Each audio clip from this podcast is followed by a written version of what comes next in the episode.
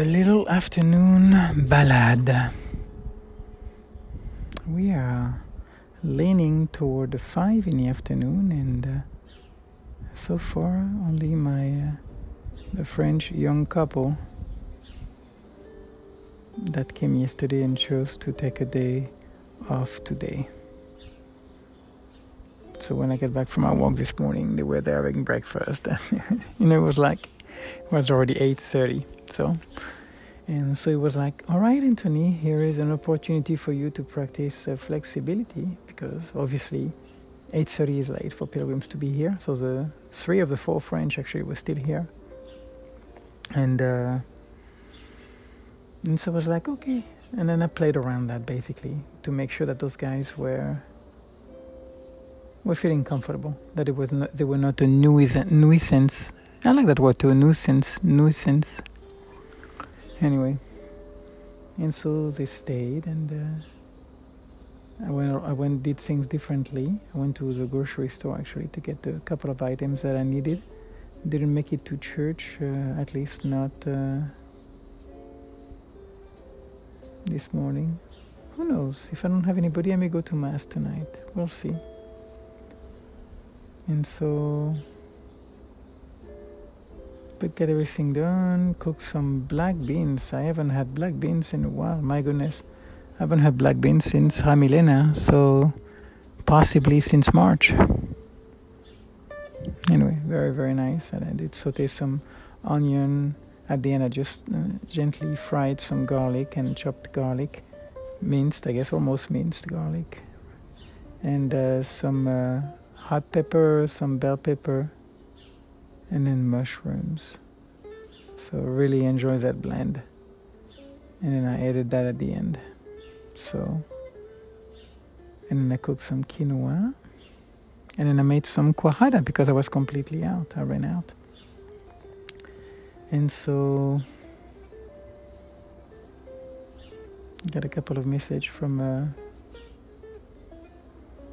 Jenny. And actually, that's kind of what I wanted to talk about, is uh, I have this idea. So, you know, we are here in Navarrete, and then the, this albergue here, La Casa del Pellegrino, if in case you want to come check it out. It's actually quite a nice place. I really believe it. So uh, it's quaint. Uh, yeah, I think it has, it has its own charm. I'm not sure if, I, I like the, Angel Maza would say it's the best albergue, but uh, it is nice. It is nice. It it has it offer it offers nice things, and so if you wrap or if you go around the building basically and you zigzag, you find your way up to the cell tower within like you know five minutes maybe maybe yeah around five. That sounds fair. Five minutes, and so you have that three sixty view, and that's a place where you would send pilgrim if they wanted to camp. That basically it is tolerated there.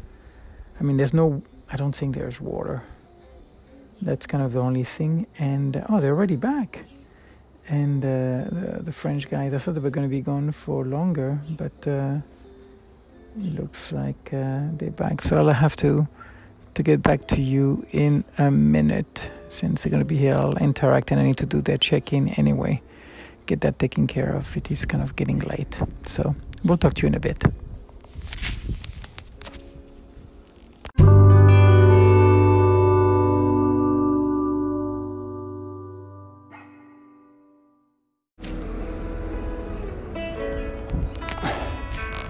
Okay, well, here I'm back uh, quite a while later. I had a chat for a while with that uh, young French couple. Well, I mean, in the mid-thirties, learning a little bit about the context. And somehow she's a natura- nat- naturopath, naturopathic, uh, oh, she's, I, I think a naturopath, right? Uh, I'm not even sure the term in English now. Well, naturopath in French. Anyway, so of course... has some kind of nutritional background, and kind of talked a little bit, and uh, was talking about uh, being surprised of seeing, uh, you know, me having margarine. I'm like, well, margarine, the new margarine don't have trans fat and polyunsaturated fat, according to the nutritional science that I follow, is uh, way better than saturated fat from butter, unless you you have the belief that uh, saturated fat is not an issue in terms of metabolic syndrome, and then it's fine. But anywho, so we kind of got a little bit into that, and I mean, it was nice to chat with them, but I have to say, just of course it had to be in French, which I'm not capable to follow it the same as in English. Of course, I don't have the I don't have the vocabulary, the lexicon. But still, we talked. You know, those guys kind of uh, finding their ways and uh, trying to make a life. You know, being together for about a year and a half. But um, where I was was. Um, So Jenny left me a message this morning where she kind of felt like kicked out of the albergue.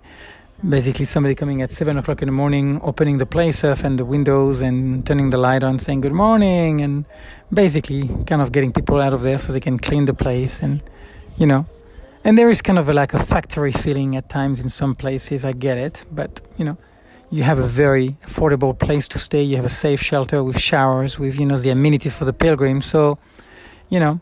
And most people leave early too. You just have those kind of, uh, you know, she likes to take her time.